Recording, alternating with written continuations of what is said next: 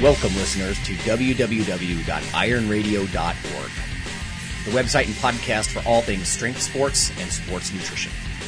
With your hosts, Lonnie Lowery. Remember, Phil is like a gnarled old oak tree held together with scar tissue and bone spurs. Rob Fortney. And I'm telling you, the pain that I would suffer was ex- beyond excruciating. And Phil Stevens. Do it, Rob. You'll kill all those nerves. Thanks for listening. Welcome, ironradio.org listeners. This is Lonnie Lowery. I'm a teacher and a researcher and a bodybuilding enthusiast. Whoa, he's changed his handle. Yeah. Rob Fortress Fortney. I'm going to stay with the old one. I'm a just journalist, uh, former editor at Muscle Media International, former competitive bodybuilder, powerlifter. Or I said former competitive bodybuilder, now current powerlifter, strength enthusiast, and all around awesome air guitar aficionado.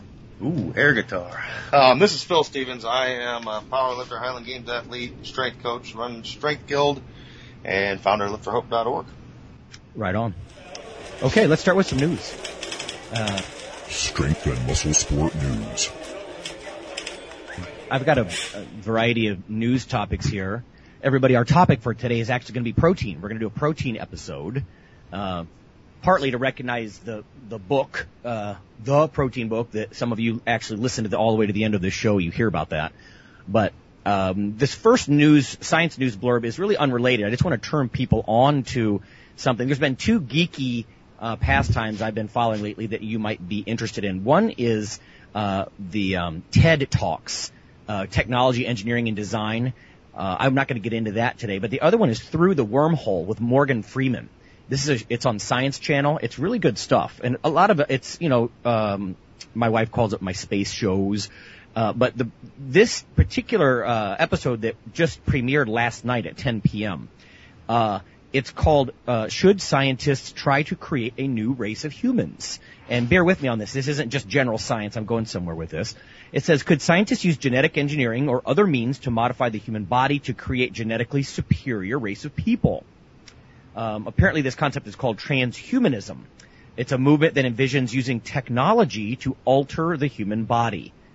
Um, it goes on to say that, for example, uh, in one version of this, the new model human would start with a genome that's been systematically tinkered with by way of RNA interference. So for people who aren't cell savvy, you know, RNA is the message that comes out of your nucleus. Nucleus. It goes out to the little ribosome factory in the cell and tells you know what proteins to make. Make me some contractile proteins, or make me an enzyme, or or what have you.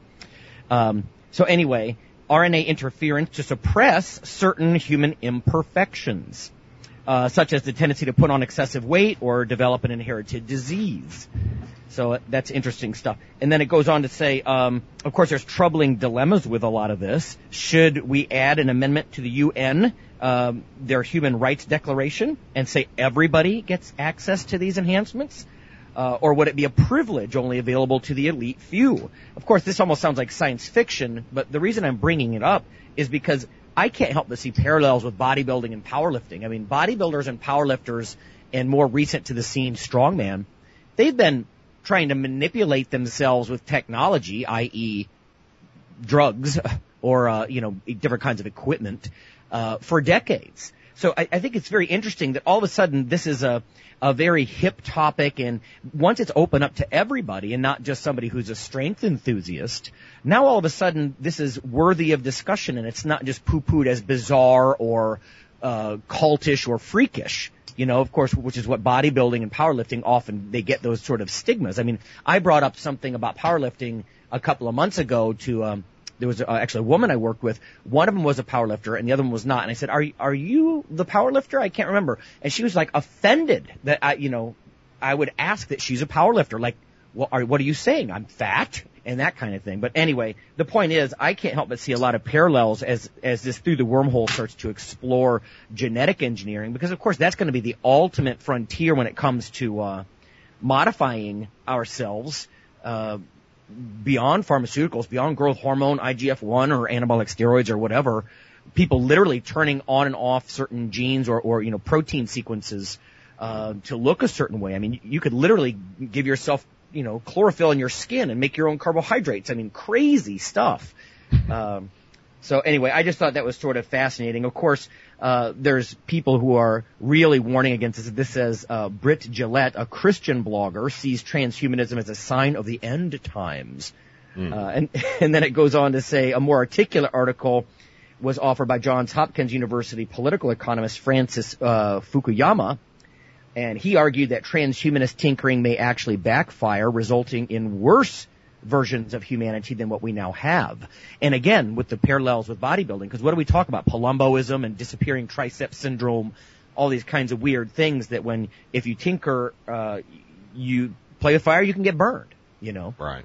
So anyway. Well, I mean, and the zombie apocalypse. Yeah, well, hey, well, you know, or the face-eating apocalypse. But I'll tell you, um, yeah, I mean, what, what has been, you know, um, very rich fodder for, you know, thrillers and horrors, you know, for several decades, the whole concept of, you know, messing around with genetics and genes of the human species and, you know, creating like monsters and deformed creatures and all, all such. So, yeah. yeah. Well, that's from, uh, I should give the author Patrick Kiger, it looks like. And again, it, this is Science Channel. It's through the wormhole. Uh, it, it premiered last night, but it usually continues for a week or, or so. And you could, people check that out if they're interested. I just think it's very interesting that all of a sudden this is, it doesn't seem that bizarre. It's more of a techie, futurist kind of thing. And it's just flavored so differently from, again, what I think bodybuilders have been doing for ages, which is trying to enhance what Mother Nature gave them. Right. You know, I just saw something on the news actually a few days ago. Um, Lonnie, perhaps you've seen about this or heard about this. Um, a rat in a study was actually successfully treated with stem cells and um, for the animal lovers out there, the rat um, wasn't harmed. Um, its its back le- back quarters, its back two legs were uh, paral- paralyzed from birth, and they actually successfully uh, treated it with stem cells, and they had they have video of it, like uh, walking along a treadmill. Oh yeah, I saw something with a dog recently. Uh, if people aren't familiar, stem cells are um, pluripotent. They can become different things when they mature. You can make them go in different directions. Uh, they're in a minority in any kind of cell population.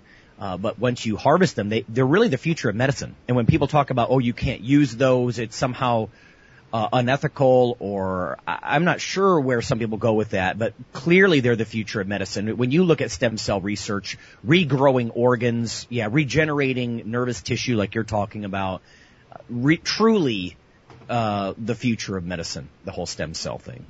So. Okay, my next uh, blurb sets up uh, the topic of the day, which is protein again. Um, this is uh, May 31st, 2012, so brand new. Uh, comparative effects of a low carb, high protein diet versus low fat diets on the kidney. And one of the things we actually cover in this, uh, the protein book that we're going to give away today, actually, uh, one of the copies, uh, is the safety of high protein diet. So let me just set this up just quickly. This is Friedman and colleagues. It says, concerns exist about deleterious renal effects of low carb, high protein weight loss diets. The issue was addressed in a secondary analysis uh, in a randomized controlled long-term trial. 307 obese adults without serious medical illnesses were part of the study. They were assigned to either a low carb high protein group or a low fat weight loss group for two years. So here's the results. Uh, the low carb high protein consumption was associated with minor reductions in serum creatinine and cystatin C. And then it goes on to say urinary calcium excretion increased at 3 and 12 months, around 36%, uh, but without changes in bone density. And that's another issue in the um, dietary protein resistance exercise book that we're going to give away today. Our, our lit review is very much in agreement with this. So this new study uh, very much supports uh, the other literature that we've been digging up over the last two years that high protein diets do not stress your kidneys and they do not weaken your bones. The extra calcium you see in your urine is because you're uh, probably absorbing calcium better from your diet. So if you absorb more, you pee away more, and your bones are never part of it. So conclusions in healthy obese individuals, a low carb, high protein weight loss diet over two years was not associated with noticeably harmful effects. Can't say I'm surprised, stuff, really. Yeah. No, well, you know, and again, I was talking about how bodybuilders or powerlifters over the decades guinea pig themselves. Obviously, they've stumbled across this idea that high protein diets keep muscles more or less full or that's probably not the right word, but help maintain lean body mass while you diet. and that carbohydrate intake goes up or down. Really, that's what's changing as you're gaining or losing weight is is carbs. I mean, fats as well, but carbs and fats are your fuel. Protein are the building blo- is the build, building blocks, and there you have it. So Right. yeah, probably not a big surprise in the bodybuilding world. So I don't know. The medical establishment should really, I think, study uh, strength athletes more closely because it's almost like an anthropologist studying some distant culture, right? You can really learn a lot from the from this group that's already doing it. They're all we're already yeah. doing it. Yeah. So Well, in, in so many ways, I mean, there's so many just, you know, ready-made studies sitting right there in the strength, you know, uh, sporting community that are, are being ignored. And of course, Lonnie, you make mention of that often, but, uh, Yeah. I, I guess so much of it has to do with, again, ethics or, you know, just, uh, controlling the groups or. e- Well, I'm actually concerned that on on some level, you've got uh, nephrologists or you know renal dietitians, for example, uh, kidney dietitians. Actually, a large portion of their practice, they get paid, they get reimbursed for withholding protein from patients. And although kidney damage is one thing, that shouldn't be extrapolated to all healthy people, right? So Yeah. you need to be very careful with that. I mean, if you look at the literature, unless you've got combined hypertension and diabetes, or you have uh, pre-existing kidney damage, then the benefits clearly outweigh the the drawbacks. I would think of purposely consuming extra protein at different times of the day. Right, and as you've just said, a, a, a lot of those are, I mean, uh, you know, not assumed, but you know, theories that don't necessarily hold up to scru- scientific scrutiny. So, Well, and there's money involved, right? I mean, if this is a huge part of, of your practice as a clinician, you don't want this debunked. You don't want the, you, you're, going to be, you could be hesitant. And when the research starts to not support the thing that you get paid for, which is withholding money, you know, withholding protein, then what do you do? What's your claim to fame as far as helping the kidney patients? If Yeah. withholding the protein doesn't help them, what's your practice going to be based on? That's my concern with some of these sorts of things. Right. Um, there's that old Upton Sinclair quote. He says it's it's hard to get a man to understand something when his salary depends on him not understanding it. yeah, You know, and I think that's sort of classic with all this. But right. Well, you again, know, it's just, you know, just to use an analogy, uh, you know, uh, something that's on the other side of the coin, but similar is just, you know, uh, in Canada here we have all these oil sands and stuff that, you know, the, the government seems to be, our government seems to be, you know, consciously choosing to ignore all these scientists who are saying it's, you know, environmentally a bad idea. I just read something saying, oh, you know, they, ho- Canada hopes to be, you know, um, um, importing, you know, what, 35% of the world's oil by, you know, 2033 or something from these oil sands. And it's, it's like, it's such a lack of progressive thinking, right? Because you're thinking, you talking about 20 years from now? Are these people are still planning for fossil fuels to be burnt 20 years from now? You know, when the technology exists three or four years, uh, you know, three or four decades ago for electricity and hydrogen and all these kinds of things. Well, it definitely I'm- takes I'm time to transition, but Well, at the no, same time, right? I agree. making- W- I'm just it's almost like the too little, too late in a way, or Right. I'm just I making the point of what you said about how it's like, you know, there, there's there's so much money incentive for all these companies and people to, you know, ignore, you know, that that, that Oh, you know, event right. it's in, inevitable that, you know, these th- th- this, you know, our current way of thinking about things is is is going the way of the friggin' dodo bird. You know, I mean, we gotta move on. But it's profitable right now, so we're going to stick with it. Exactly. It's making lots of people lots of moolah, so you know, we'll ignore the betterment of the greater society as a whole and just kind of, you know, focus on our bank accounts. So it's it's a sad state of affairs, but you know, this just proves that it kind of crosses all different industries, you know, this whole uh, you know, filthy lucre pursuit. Well, it is the concern, and I'll tell you, it's not easy to have evidence-based practice, to take science and put it into practice. And I mean, I think it's true with clinicians just like it is coaches, and I know, I know Phil can, you know, speak to this as well. But just because the, the science is there, sometimes it, it takes a while for it to actually be put into practice, and then the practitioners will say, oh, this, this, and this worked, but these other things that seemed like they worked in the lab, they're not really working quite like we hoped in some people. You know, Yeah. then you, it's just sort of this translational loop back and forth. My concern, of course, is that again, politics or money. I mean, not only just money we were talking about before, but nobody who's been telling people not to eat protein for decades, they don't want to have egg on their face and say, oh, I was wrong. Yeah. But what they need to do is not have that kind of ownership. I mean, gurus are famous for that. They'll tell people to, that a certain truth exists, uh, their little proprietary blend or formula of, you know, um, weight loss or whatever it is in their little book is the secret. It's the new rules. It's the new revolution.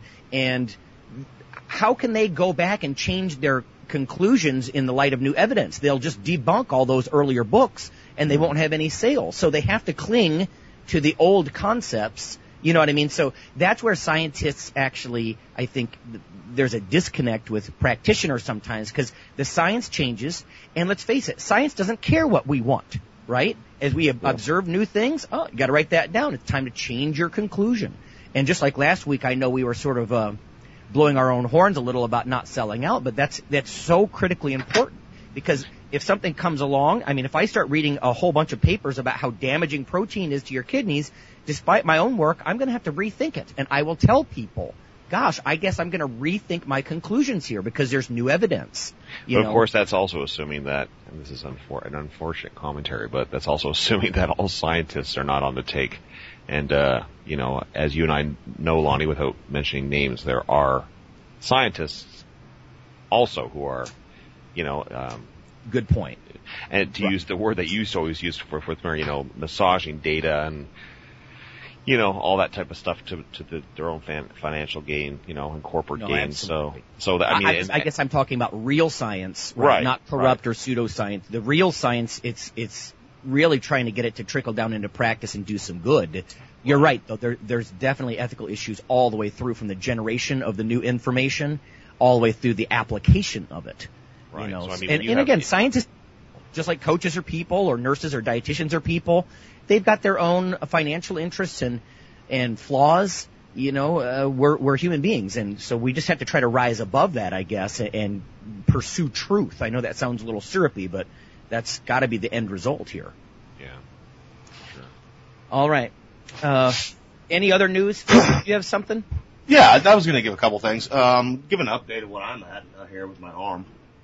Um, got my splint off. Went in and we uh, met with the surgeon, and I got full mobility. And uh, it looks like this time I won't lose any supination, which is pretty awesome because I lost about half of it last time. Oh, And, really? Uh, Yeah, I can only turn my hand like uh, quarter of the way up, so Oh. it palms up um, on the last one. But uh, everything looked to go off without a hitch, and you know my stitch is all healed up great. Um, I'm back in a cast, but this time due to how- how everything's healing, it's two weeks instead of eight. So, and then I'll be back on the road to training. So, um, so yeah, everything went well there. I've been pulling some deadlifts and squatting and stuff like that. So, Take it Uh, slow. Take it slow. well, one armed. yeah. So- Yeah, okay, did okay, arm. yeah, one arm, yeah. Yeah. I was gonna But, say, uh, geez, you've been already deadlifting with that? Oh my god. No. I know. um, and then no, I just want to give a shout out. We had some great comments on last week's show, the uh, When We Grow Up show. Um, figured I figured I'd throw a few of those out because it seemed like a pretty uh, popular episode. But uh, Matt came on and said it was a great show. Um, he's the same age as us guys, and he has a lot of the same feelings. It's good to be reminded of these important life lessons. Um, Neil Day had a, had a good point. He's uh, said he's not in the field. He's not in the strength conditioning or nutrition field, but he's a uh, a physicist, and he said this is great words of advice applicable to everyone, no matter what they do. So, um, just want to thank them for uh, People, chiming in. And so people wonder, Phil, Phil's got a second second job there delivering pizza, so Yeah, he's he's just taking orders there on the on the phone. Take it's all order. over the place, man. It's it's busy, busy, busy.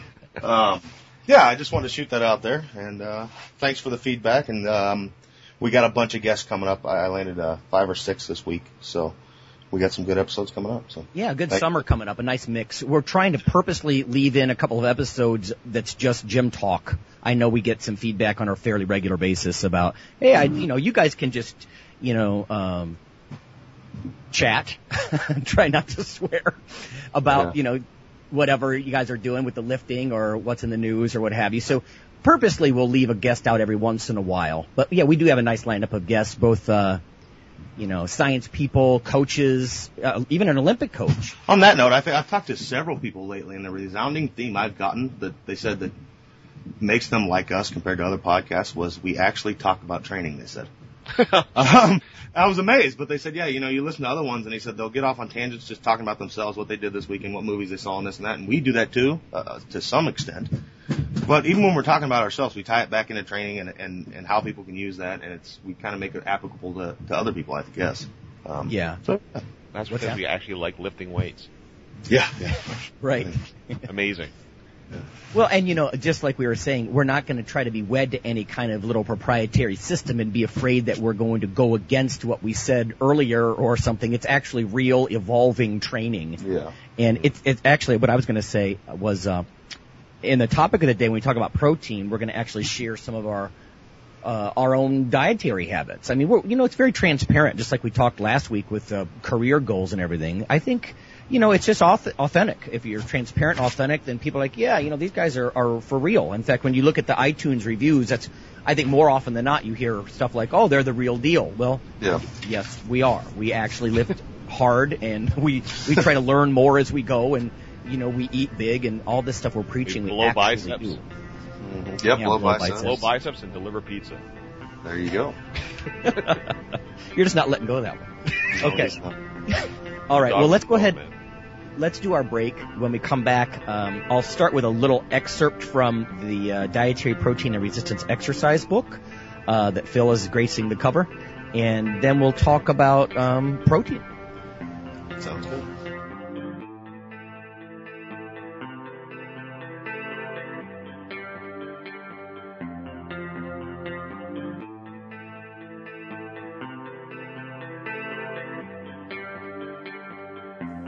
Hi, this is Dr. Lonnie Lowery, and on behalf of Phil and Rob, I'd just like to let listeners know that if you love us or you hate us, we'd like you to leave a comment or perhaps vote for us on iTunes. It helps us out quite a bit on the popularity side of things.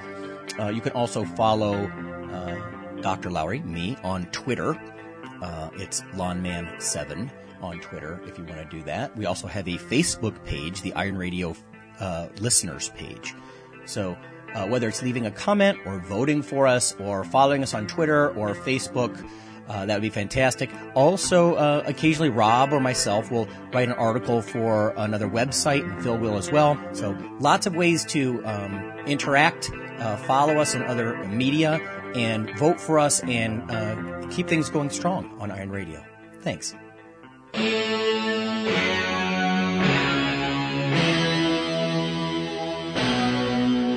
Weekly fix of Iron Radio? In addition to being a popular institute on iTunes, we are also on email.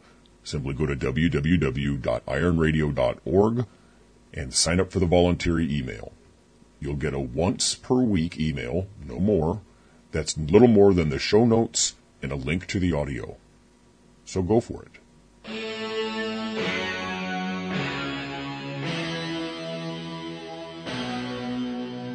And we're back. We're going to start with just a little uh, reading from the preface of this book. I'm not going to bore people with a long read, but I just want to set this book up. We're going to give away one of these books. Oh, and before I forget, who are we going to give it away to? Well, Phil's idea, and I think it was the best one, was if you post an epic protein meal on our Facebook listeners page, preferably with a picture, but if you can even describe it, I guess, um, we'll take a look at anybody who can share their most epic protein meal and we'll pick the best and give you a book. We'll actually give you one. I have a very small number of these. Uh, I'm really hoarding these things, uh, like, you know, being a miser with them because there's so few of them.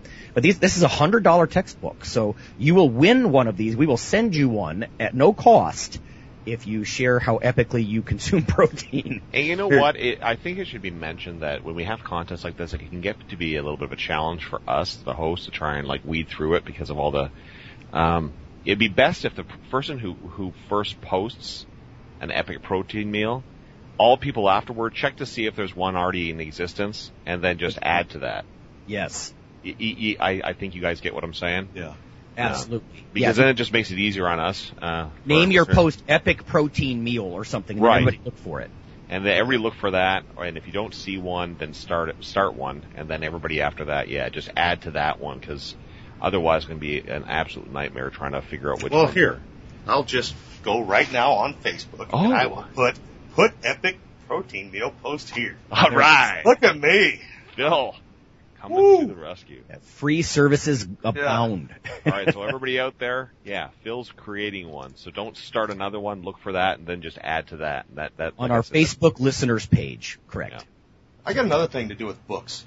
If uh, I, I I ordered a book and I had the wrong book sent to me, so if anybody out there, I got a book sent to me on dates, as in like the prune, Oh, I think. and it's like the medicinal medicinal uses and eating and if anybody has a passion for dates, drop me a line on the Iron Radio Facebook page. I will be glad to pass this. I can't believe they sent you. You're on the cover of the book, and instead of sending you the protein book, they sent the powerlifting book on dates. Yeah. Mm, yeah. So I, I will gladly pass that book on to you. I will even pay the shipping to the continental United States. Phil, I'll, I will set. I have just a very few number of copies. I will set one of these aside for you, man. I'll just I'll give it to you. That that's, that's interesting. okay, here's the preface. Just just to set the stage of the book and our topic. So. Um, according to Dr. Carl Sagan, scientific debates are often settled not by better arguments, but by better instruments and research. You hold in your hands a research compendium that is hoped will update and clarify the issues surrounding purposeful protein intakes and resistance trainers, especially strength athletes. Whether this book, being a central resource, will reduce the controversy is anyone's guess. The discussions and debates surrounding dietary protein in sport, particularly for this population, are decades old. They are in many respects only recently being settled. And then the, uh, just from the end of the preface, it says, Jose Antonio and I hope you enjoy learning from this much needed central resource on dietary protein and resistance training. As you read, we encourage, we encourage you to form your own conclusions. Remain curious, but employ a high standard, weighing the evidence. The result is a pursuit of truth that can only serve to enhance your performance and your practice. So, this is a textbook, uh, as we've said before, and uh, it's so much work. I mean, this is a, a dozen or so of the most uh, targeted protein and bodybuilding or, or protein and powerlifting kinds of authors across the country. These guys are, you know, they're very much up our alley. They're the science types that also, many of them who also lift um, recreationally or quite seriously. I mean, Layne Norton's in here, David Barr, uh, Josh Cotter, who's a postdoc out in California and also a bodybuilder. Uh, I wrote the chapter on safety. Um, Peter Lemon, who is really one of the founding fathers of protein intake and resistance training. So, uh, a real resource, and I'm, I'm, I'm proud of this book. It took us two years to compile all this stuff and have it in one place so you could actually hold it up, as I say at the end of the show in the ad, and say, this is what the literature says about, you know, your high protein diet. So, okay. So that leads us to the questions, uh, or talking points for today's topic. And, um, we can start well, let's start with Phil. You, I know you've studied nutrition a lot, uh, even as you were going through art school and whatnot. So, how important would you say protein is to a, a power lifter or a bodybuilder or a strongman? Oh, to a power lifter, usually, I mean, I think um, to all of them it's very important. Usually to power lifters, um, except for the lightweight class ones, we generally just tend to get enough because we tend to eat a lot. Good point. Um, yes. So um, it, it's pretty hard not to get enough in when you're cramming in so many calories. Um, and probably same said for for off-season bodybuilders and definitely strongman competitors, unless you're you're lighter weight classes. And that's the only time I really tend to tend to focus on my protein intake. And is- or you're one of these bodybuilders who tends to always want to, you know, remain at like five percent body fat. yeah, or that Right. Yeah. But I mean, the only time I really tend to focus on my protein is when I'm dieting, um, when I'm trying to go down in weight, um, to make sure I'm getting enough. Because I'm just pretty darn sure by eating all the, the meat and steaks and chicken and whatnot that I'm doing, the rest of the time I'm I'm there. Well, I'll, if I can share, Phil, something to support what you're saying. Every semester, practically for the last dozen years, I've had freshman classes. You know, these are hundreds of students. They write down everything they eat for three days and they analyze it. And you know, the whole idea is to sort of wake them up about, oh wow, I, I eat like three grams of fiber a day. I'm supposed to get 40. You know, stuff like that. But uh, the males in the classes, the guys, they never have a problem with almost any nutrient because they're eating like 3,000 or more calories a day. At least a lot of them are. And just by the, by the nature that they're, they're late teenagers growing like weeds and eating like animals, they're not deficient in anything. You know, usually including protein. And of course, unless they're wolfing down bags of chips or something. But, you know, I, I agree with what you're saying very much. And I see that, uh, reflected even in the general student population that when you eat a ton, you, you almost cover all your bases by accident. You know? Yeah. Yeah. So, Yeah. Yeah. I mean, and that's kind of the, the, the, the mandate, I would think, for most, you know, powerlifters and so and strongman is basically the whole like just eat everything in the kitchen sink and just cover all your bases. You know, because like like you know, the, why would you want to ma- micromanage something as important as nutrition when you're, you know, end game hopes are just to you know to be as big and strong as po- as physically possible. It, it makes no sense to you know again trying to, you know, fine detail things and be you know. So I think worried. if, I was gonna say, if you're the kind of person who find yourself eating whole bags of chips and ice cream and stuff like that, and you know, maybe you should try to keep in mind that every you know three or four hours you're you're getting some protein in you, you know. But um, and, Yeah, I and I think- agree, and I know there's a lot of powerlifters who they just don't micromanage their nutrition at all, like some of the bodybuilders do. Yeah. yeah. I think, but then, you know, like I was saying, on the other end of the spectrum, we have like my wife, who is staying in a weight class.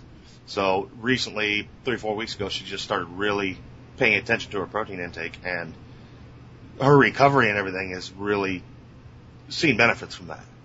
Um, because she, you know, on a limited calorie intake, more limited than mine, of course, um, even though she can Who eat. isn't? Um, even though she, she, she can put away some food.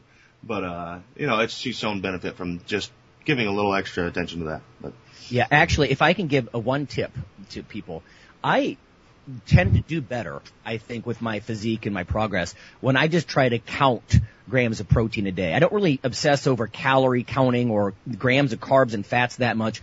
When I just try to make sure I'm getting over 200 grams of protein a day, let's say, then a lot of the other things start to take care of themselves, you know, because you're eating less junk when you're full of a bunch of, you know, lean beef and, and turkey sandwiches and all those sorts of things. You know what I mean? I so I think just count, if you're going to count something, don't count calories, count grams of protein. Get yourself Yeah. a gram per pound or so.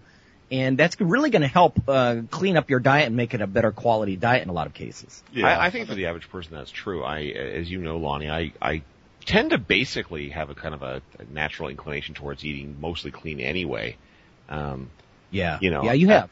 and I don't, I don't really know particularly why, if, if that's kind of, you know, the, the chicken before the egg thing kind of thing, whole thing. I don't know if that's a result of my roots in competitive bodybuilding or it's just because, I think it is, Robin. I'll tell you why. I think you formed habits. I think you enjoy the taste of simple foods without the intensely sugared, intensely sweet garbage and sauces and goop. You- Yeah. And I think you. 'Cause, I mean, if you actually look at to what- like, you know, yeah, if you actually look what I eat on an average day, I mean, yeah, I consume a lot of meat and stuff, but I mean, I yeah, like sauces and all that kind of stuff and candy and junk, and I, I don't, you know, like to me, as you guys know, to me, uh, uh hugely, uh, wonderful, tasty meal for me is a hamburger, you know, or a, some pizza, pizza. I mean, outside of that, I'm, I'm really not kind of a junk guy, and I'm only bringing this up because I'm only saying in opposition to what you just said, Lonnie, not saying that I don't think that what you said is again pertinent to the average person.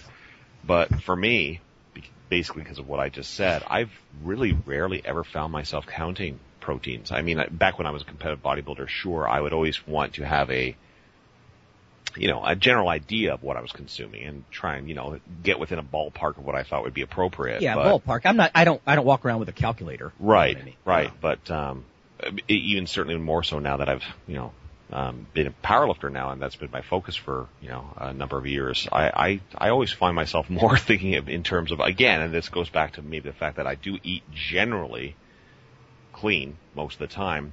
I find myself more focused on have I eaten another enough total calories, you know, like because because I actually, strangely enough, maybe because of all the, you know, my- my diet being mostly clean, I can, I can actually fall short of my caloric, you know, uh, does No, I goals I, I understand quite easily. You know, like I'll be like, oh man, I ate five times a day, and I'll kind of do a rough guy. You know, I'm not again just like with protein. I'm I'm never down to the point where if I, you know, was it, you know, give or take, you know, 100 calories here or there. But you know, sometimes I'll be like, geez, I ate five times today. and I only got like, you know, 2,300 calories in. What the hell's up with that? you know, I- I'll purposely Was, was it was it Lila Brada? Somebody once said how much you know brown rice and broccoli you have to eat to get to four thousand Oh, calories yeah, a day. yeah.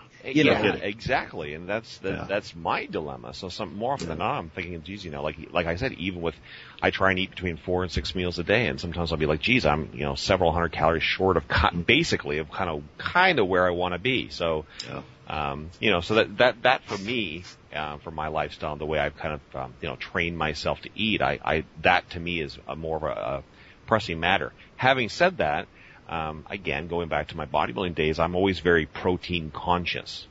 um, meaning that the foods I gravitate towards without really thinking Gravitate Tend- toward- right. tend Yep. to be more protein rich things. Like just before this um, podcast, I was like, I gotta get some calories in. You know, I want to get five, six hundred calories in. And what was it that I ate? I ate, you know, I, I, I grabbed a blender, I put six whole eggs in there, a bunch of chocolate milk, and a banana. So, you know, and just and just drank that back. So, Right. You know, so again, it wasn't I wasn't thinking protein. It was just, but uh, you know, when I think, oh, I need five or six hundred calories, the calories more often than not, a majority tend to be derived from the protein sources. So. Right. Yeah, I was going to give another tip too. Um, if you're eating carbohydrates, you know, if, if you are that person of the knocks back bag of chips, just kind of view as carbohydrate as a delivery vehicle. If you are using the carbohydrate to deliver some kind of protein, then you- you're probably going to make a big step in the right direction. I mean, then if you are having carbs, at least you're you're you're it's packing something else. You know, a nerdy way to uh, say that, Phil, I think the geek way would be, would be to say that insulin triggers the mTOR pathway, you know, protein synthesis in muscles, and then so will the leucine and along, especially along with the other essential amino acids. So you're really getting that sort of double whammy on, you know, kicking up protein synthesis. The carbohydrates, not only are they energy to knit together all that muscle, I think people forget, you know, when they overemphasize protein, you need the energy to actually synthesize, you know, the new protein. And that's something that uh, several years ago But it's also hormonal, that's all. several years ago, I remember Lonnie that you really kind of drove that home with me, and you weren't trying to educate me on that. We were just talking about things, and I, I never really thought about that. You know what I mean? You, I think a lot of bodybuilders or people who come from that's the kind of the root of their training is bodybuilding. They tend to have that idea, right? Well, as long as I just have protein all bloody day long, but they they forget that, you know there's you got to fuel the whole thing.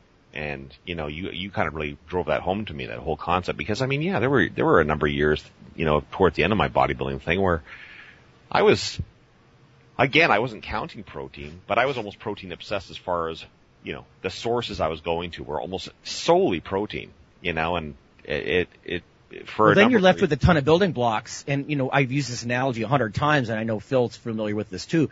Is you it's it's like bringing in bucket loads or truck loads of bricks, but not having any gas in the bricklayer's equipment. So your your building your your giant building will never get built because all you do is bring in bricks, and what the body does with excess bricks is it deaminates those amino acids. You pee away the nitrogen. You basically piss it away.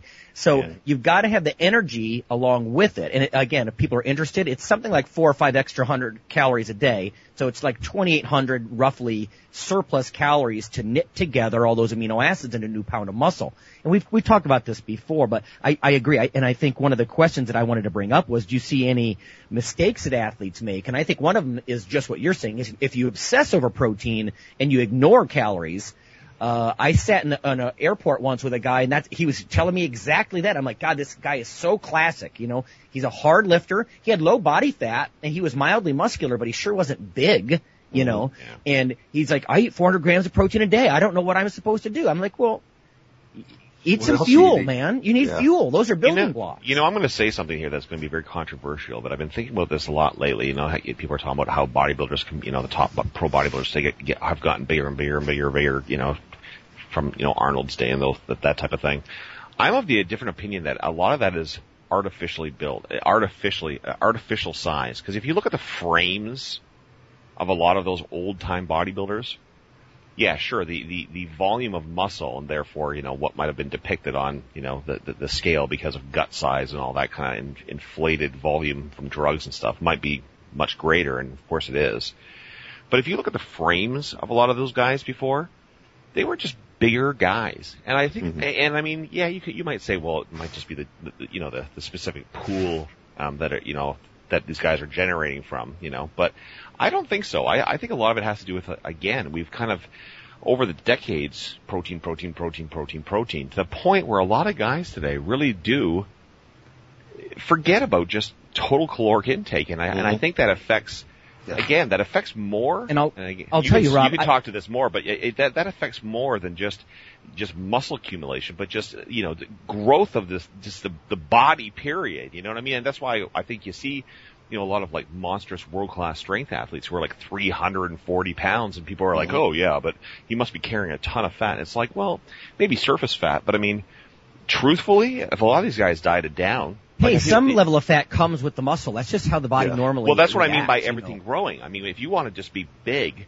you can't just be like, oh, okay. I mean, you know, I just want to be muscular big. I mean, you, you have to look at the big picture of being, well, big is everything. You know what I mean? The, Yeah. the skeletal system, the, the, the, the joints, the, I mean, eh, like you say, an accumulation of fat and muscle, an accumulation, Yeah. I mean, just big, you know, like just Well, big. we not- can we can bring it back to our analogy we like using so much: dump trucks or like a, a, a tractor trailer. Sure, the thing can sit there and look look neat and, and look like it can do something, but if you want it to run, it has to have a bunch of fuel in the gas tanks. And you know, if you want a, a big strength athlete to be strong and be able to move around and do things, he has to be carrying some fuel.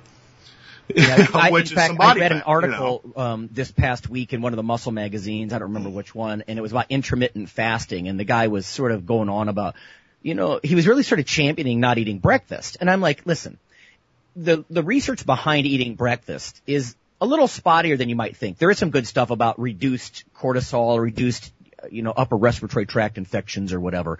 But the real benefit is, listen, that's another meal that you can get in. I Oh, mean, yeah. what, what, what I've noticed when I'm trying to gain weight, I don't want to sleep in until 8 a.m. If I can get up and have my first meal at 5, that's a whole nother meal.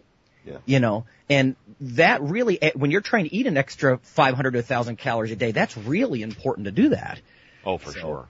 For sure. um, I mean, I'm the opposite, right? Where I'm doing, I, I go to bed quite late lately just because of things that I'm doing. But I mean, I'm the whole kind of same way. It's like, you know, you get up two or three hours too late. And I mean, you're missing out on a full meal. And, and, and to people who are not in, you know, in pursuit of the things that you guys like us are in pursuit of, you think, oh, who gives a crap? But I mean, a whole meal is another 500 to a 1,000 calories, man. You know, and, and when you're, when at the day, you know, day's end, man, you're looking, kind of doing a rough estimate in your mind of how much you've eaten.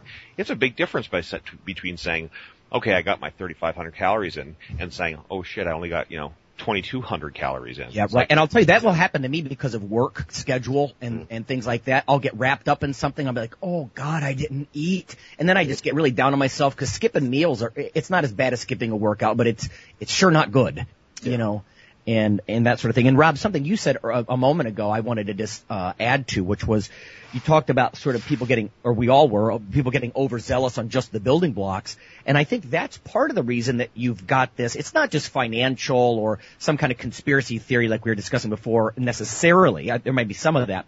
But I think clinicians and health educators, dietitians, nurses, whoever, even physicians, I think sometimes they're a little bit down on protein because it's almost a, a professional counterculture that's developed against the overzealous athletes. You know, they're, they're sick of hearing the umpteenth athlete come in and say, I eat hundreds of grams of protein a day. You know, and so they start by saying, oh, well, that's not helpful. In fact, it's wasteful. Well, and they're right in saying it's probably wasteful because, you know, there are hormonal realities about putting all this, you know, laying this down as tissue. But then they almost, they go too far. They get carried away and they start this counterculture like, in fact, it's bad for you. In fact, it's hard on your kidneys and it weakens your bones and it gives you gout and it dehydrates you and they go on and on and on and the the literature just doesn't support a lot of that. But again, I think it's almost a professional professional counterculture to the overzealous athletes. Oh, of course. Well, it's like when anything goes too far, you always have the people that come in and, and, and want to, you know, go against that because it makes it seem like, oh, well, you guys are just, you know, the, you guys are just the, the, the newbies. You know, we know what's going on and you guys are all wrong, kind of a thing. And like you say, part of that might be steeped in some sort of reality, but like I say, most people then go way too far because because you say they, they want to, you know, they they don't want to be kind of three inches to the left. They want to go f- eight feet to the left. So they, you know, and then They they get dramatic in their dissuasion. Right, and then that skews everything just that much more, right? It's like a it's in, so. Well, that brings No, me. To, uh, oh, go ahead, Phil. I was just gonna say, bring back to the other topic we were on was about the athletes and eating. It's you know that that's probably the single biggest thing that I've attacked as a strength coach, and more so when I was on the coasts than than in the Midwest. But getting people to eat, um, it's just amazing that you have you know you'll have people that, that want to aspiring to be a college football lineman, and they they want to maintain a six pack, and you know, or Yeah, yeah. just don't eat enough to maintain their Or just have bodybuilding goals, even if it's not necessarily performance driven. Yeah, it's one of the classic mistakes. I'm going to get bigger and stay lean while I do it. yeah. No, you're not. no, you're not. that- There's You two know? things I face. It's yeah, people not eating enough and then overworking. There's a lot of that too. But Um, you know, and that was that was actually me, Phil. It's you, you bring that up, and I mean, when I look towards the ending of my bodybuilding days, That was classic me for sure. I mean, Lonnie can tell you. I mean, I was like the epic trainer guy. You know, I was the guy, not, not as far as marathoning training, but you know, just doing. When you look at the total volume of work I would do, do in you know mm-hmm. an hour and a half or something, I mean that was me totally, just crazy, crazy stuff. And Yeah. but I wouldn't. And, and looking back now, with all my more years of you know education and you know and, and seeing the reality of the situation, I think, geez, how did I not? How did I not like massively regress and wind up in a grave with the kind of work I would put my body through and not fuel? Like, because I mean, when you look at some of the stuff that guys like us in really particularly hard sessions will do, I mean, that's just Well, that's why coaches are crazy amounts of work effort, you know, and crazy amounts. I mean, the the fuel that you're just just incinerating through, you know, and then you're thinking, okay, and after that you're going to go what? Have a can of tuna and a little bit of rice? Like really? Like, and you think that's going to get you somewhere? It's discipline backfiring. You know, uh, people have such discipline. They make themselves go to the gym. They train really hard, but training hard is not the same thing as training smart. And, No. and like you said, that, that discipline backfires at the dinner table too, because they're like, I have the discipline. I'm just going to eat the tuna and the rice. It's like, oh, you know, please uh, order a pizza from Phil. Yeah. Uh, you know, we're mocking this guy summa cum laude with a master's degree. Yeah. Know. I know. oh, poor Phil. Uh, okay, let me. Next question here. Um, have you have you ever heard actually uh, strongly dissuasive uh, statements from health educators or dietitians or nurses or anything like that that you know you, you're off base? Again, even like despite what we talked about at the beginning of the episode about how bodybuilders and powerlifters and are often you know the first to experience something because of their self guinea pigging nature. Uh, have you ever been told that you're wacky because of the protein or anything Oh. like that? Oh yeah, of course. I think we we probably all have if you've been in it long enough. Um, I just don't even get in the argument anymore. I mean, it's not worth it. You know what? That's funny. Yeah, you slap them in the face. You're just like, you know, Yeah. you're right. It's killing me. It's killing me. See you later. yeah, most of the guys will tell you that. The guys who are sitting there with a you know bottle of beer and a cigarette in their hand. yeah, or a vegan that comes up to me. That's killing. Well, okay. I You know what? Strangely enough, um, in a keep struggling curling I, your I, broccoli. I haven't encountered maybe because just my, my, my circle of reality for so many years has been people who are you know if not directly linked with what I do but you know indirectly but I don't I've actually not heard from like face to face very often I've read uh, quite a bit though I've read I have heard mostly uh, through professional, like through dietitians and nurses that I've I've heard say that a lot, uh, and occasionally a physician, but less often a physician actually, because I think they've got a better beat on things uh, in a lot of ways. But You even one I- of the even the one of the reviewers, dude, for this book for the dietary protein and resistance exercise, this book, one of the reviewers. Uh, he he essentially said, and now there were three or four reviewers that were very much the opposite, of course, very positive. But one negative guy said the literature is crystal clear. Protein does nothing for athletes or building muscle. I hope this doesn't become a book that just champions, you know, excessive protein, useless, damaging pro, just on and on and on. And I actually spun this guy's review around on him and said, see, see how emotional this is. You know, that's why we need a book like this. Look at the emotion that you're exhibiting. I mean, this guy was just uh, on a tirade, you know. And of course, uh, he's wrong. I mean, the literature is very supportive that protein in con- conjunction with resistance exercise is, you know, it's a one plus one equals three kind of situation. So, Yeah. uh, i- it's just amazing to me. And I, and again, I- I've heard it a lot from the nurses and, and dietitians. Once I was actually in a meeting and one of them walked in and she actually, I actually heard quote, those meatheads and their protein. And I thought, well, and look at you, you're 40% body fat, even though you're underweight, you know. Uh, you, you bench you're a, you're a 50 pounds. flab. You, you you're nothing but bone and fat. You know. Well, what is it look that- what- like what is- hell. What is the wording that you and I, well, all three of us use all the time? You know, and when you see these guys, we what, what kind of words we use? I mean, you, you know, uh, certainly a, a an Iron Radio type of word like flatulent, but you know, doughy, you know, soft, doughy, you know, and that that those are the kind of people that it's just and but uh, something I want to add is. Yeah, yeah. I'm always I'm always shocked actually with that when I do get into a you know a semi conversation with somebody who isn't part of you know this world or the periphery of it. You know, when you start talking about protein, you actually I, I and I've gotten this numerous times and it always kind of flabbergasts me. They say, "Well, what's protein?" Not that they haven't heard the word, not that they don't understand it's a you know it's a part of food, but they don't know where to get it at all. Actually, you know Rob, I mean? let me let me interject That's right amazing there to me. that's where a lot of people make mistakes, and I think even dietitians, and again, not all dietitians are like this. I'm really pointing out the worst case scenarios. I really am. Uh, but I think we get a lot of confusion between what protein, which is protein, the nutrient, and protein foods that are sources of protein. So you, when you hear stuff like high protein diets or low fiber diets, or high protein diets are, you know, high saturated fat, high cholesterol diets. It's like those people are assuming Big Mac based diets, frankly. Yeah. And they're not thinking about skinless, boneless chicken breasts and, and, um, low fat cottage cheese and eggs, egg whites. Uh, you get the idea. Lean beef. So they're confusing protein, the nutrient, with protein foods. Because Yeah. of course foods are collections of different nutrients. And I think we need to, That's a good where point. That's a people great need to be very point. careful. You know. No, that's a Yeah. great point because I've actually never even considered that before. But yeah, I think you're dead, dead, dead right on that one. Okay, let's have fun with this as we wind down then. Favorite protein dishes, staple sources. Rob, I know what your breakfasts are like. Why don't you start with that? I think everybody knows what you eat for breakfast, but You, you know, I, uh, yeah, I mean, yeah, eggs. I mean, I, I, I'm an egg guy. I eat one to two dozen eggs a day. Have for Oh, many, day? many years. Sorry?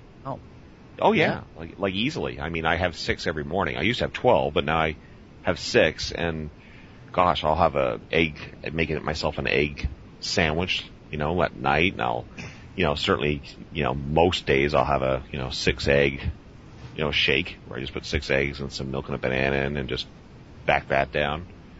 I'm an egg guy. I mean, but yeah, I eat a oh, by the way, listeners, if you hear somebody do what Rob does and throw raw eggs into a shake, you might hear somebody say, "Oh, all that egg white that can b- bind up."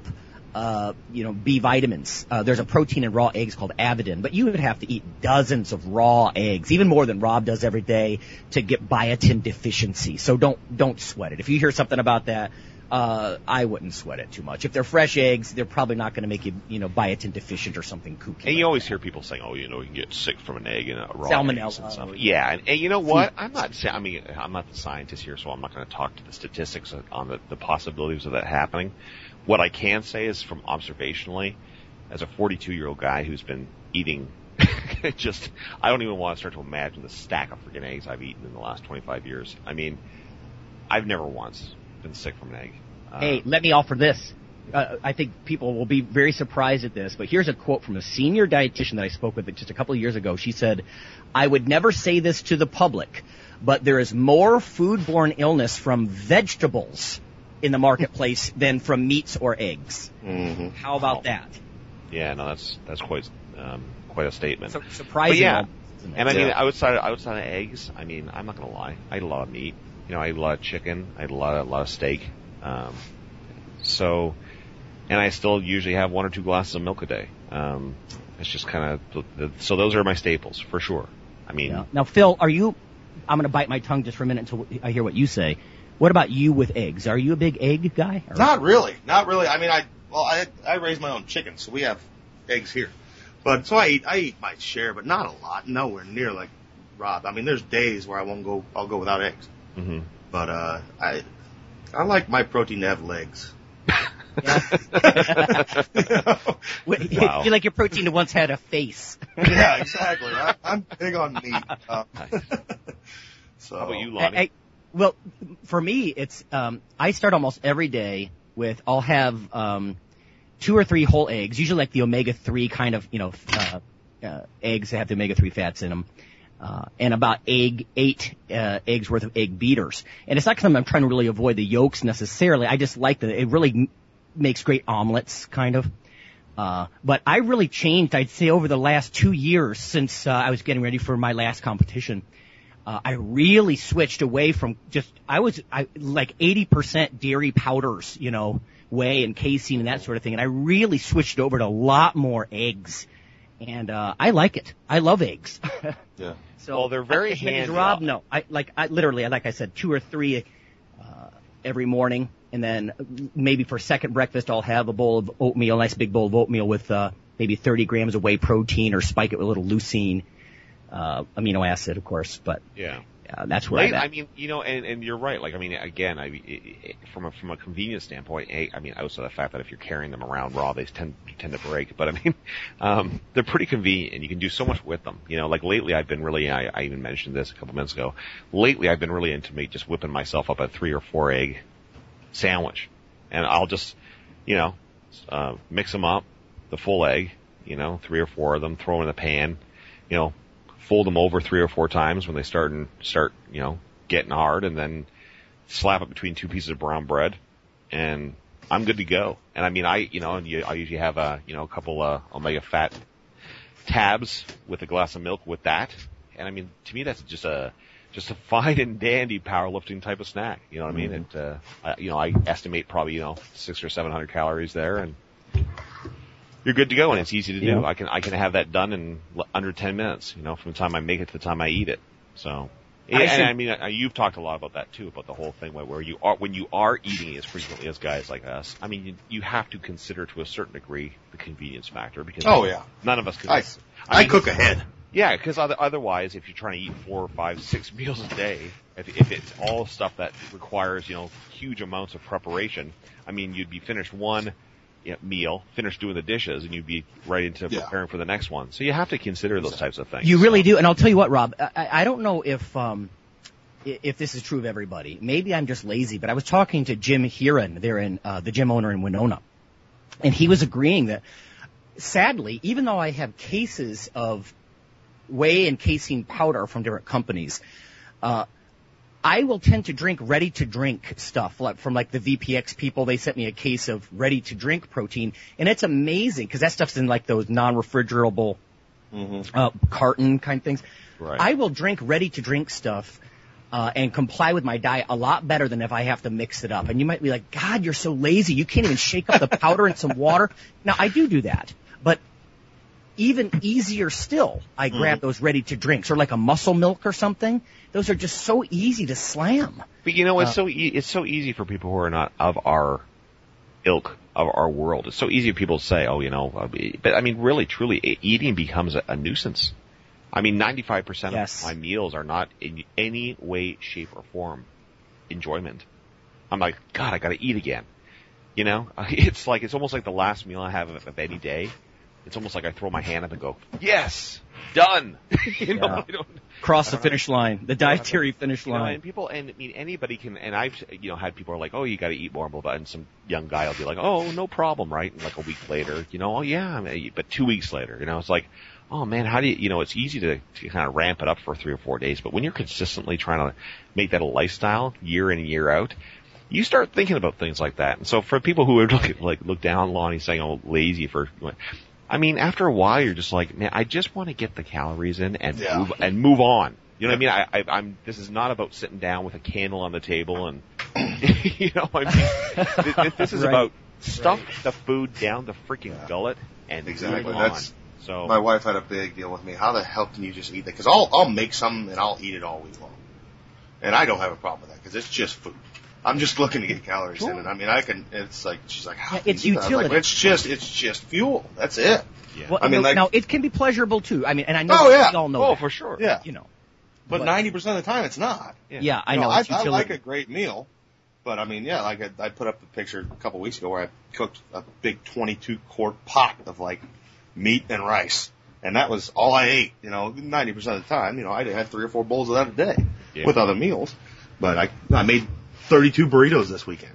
It's like there you go. I got something to just grab and go. You know what, Phil? That's funny you're saying that. When I was in San Diego and I was gaining a lot of weight when I was out there in grad school, uh, I would make, I'd get up, uh, I would make six, uh, ground, I would use ground turkey at the time, but uh, ground turkey burritos and, and just eat them for lunch. And I mean, most of the people that were around me are like, oh my God, you know, because you're just boom, boom. These are like, I don't know, they're probably half a pound a piece. Yeah. You know, but, uh, yeah, burritos are, are very handy.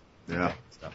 Yeah. I it's just not- wanted to and, and, and, and it's kind of like a double-edged sword because once once you've been doing this for 10, 20 years, you know, training consistently, you know, hard and properly, and eating to a modicum of, of properly. I mean, you get to a point where you're carrying so much mass and so much size that it's like, okay, well, the only way you can really go if you really slack off is down, because just to maintain requires at least as much as what you've been doing. Hmm. you know, and if you're still trying to progress, then you got to go. You know, I, I'm tr- I'm still trying to, you know, hit that 300 pound marker. I've hit it once or twice after a you know a, a greasy uh, greasy pizza the night before, but you know, right now I've kind of reset. We talk so much. This is actually interesting anyway. Just kind of a side note. I've kind of my body has kind of reset at about ni- 293, no 294. Um,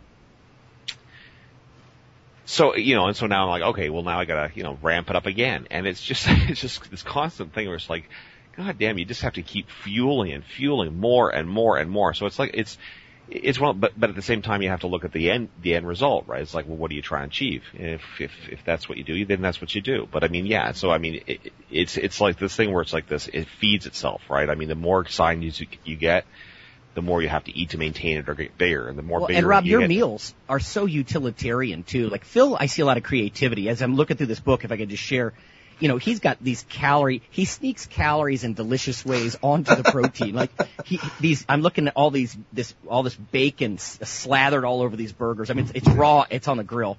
And I know what you're talking. You know what I'm talking about, Phil. Some of these pictures, bacon, uh, bacon slathered burgers. There's these sausages next to a giant steak. I mean, no, no normal people have some kind of side dish. Yeah. the sausages aren't the side dish. And over here we've got um uh it's, it's like a surf and turf, this monster steak, and then all these like uh fried and, and broiled shrimp. Here's some more sausages. Uh you know, so there's there's some I gotta stop looking at this book, it's making me hungry. Meat with a side of meat. That's right. Absolutely. Now don't get me wrong, you know, there, there are there's a picture or two in here of uh beans and legumes just to try to you go. health it up a little bit. But yeah, no doubt it's it's I'm on a rice kick lately. Amazing. Rice? I don't know Oh, why. yeah? Oh, yeah, I've been.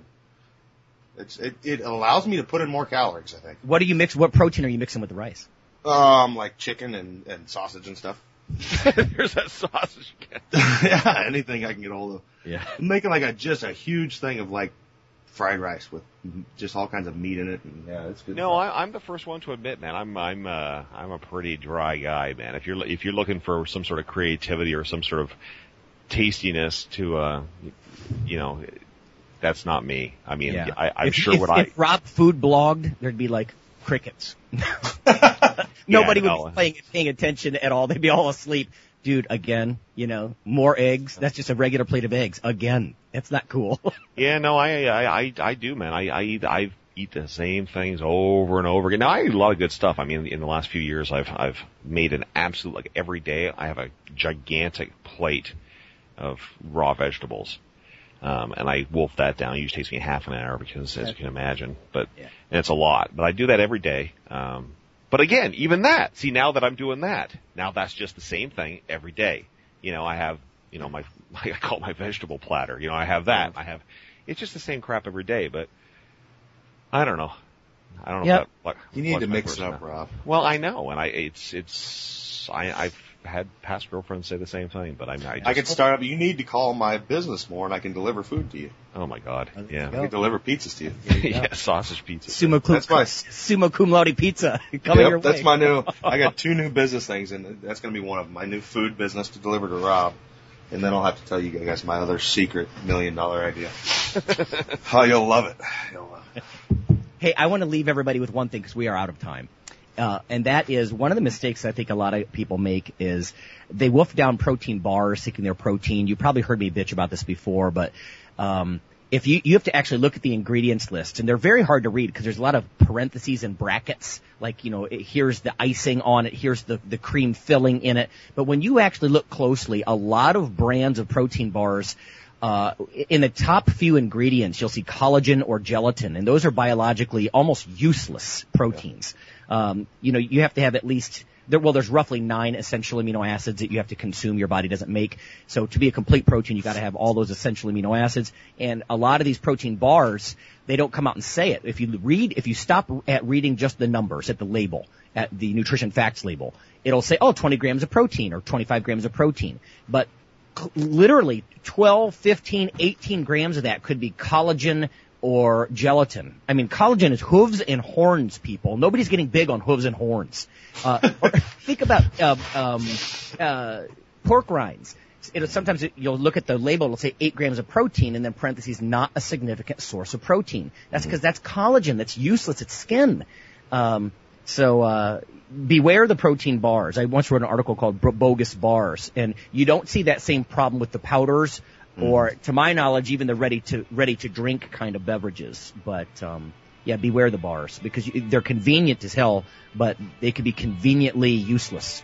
Yeah. right. Convenient waste of money. No. All right, guys. That was a good show. Good show. Right on. So And don't like I- forget like- post post your epic protein meal. Yeah, and uh, look look for the uh, the part where the, the little side note there that uh, Phil's already made, so we don't again have to sift through mountains and mountains of pages of things just to find them. So People are probably already on our listener page wondering what the hell I'm talking about. So. yeah. Because it's already up. But sounds good. All right, guys.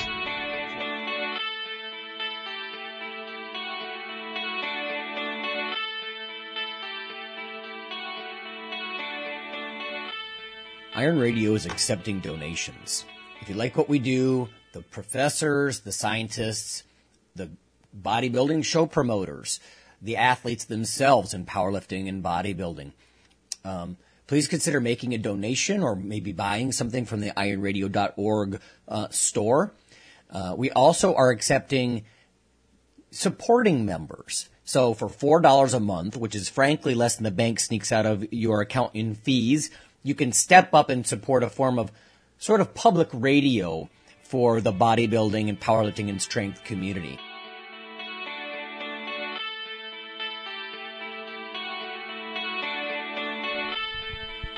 Hey, IronRadio.org listeners, this is Lonnie Lowery, and I'm just bringing you a sneak peek only for Iron Radio listeners at this point. If you Google CRC Press, Lowery, L-O-W-E-R-Y, and protein, you can be some of the first people on the planet to see this book. It's specifically for strength athletes, everything on the safety of high protein diets, the efficacy, the dosing, the types, practical applications and case studies. This is a textbook. It's not what I would call an industry book. This is not pseudoscience. This is the state of the art science. And if someone wants to critique you on your extra protein intake, this will be something you can hold up and say, this is what the liter- literature says about stressed kidneys or bone loss or gout or dehydration or increased muscle mass over time or leanness or what types are best. This is the ultimate source in one place. Little disclosure here I do make a single digit percentage of royalties on this book.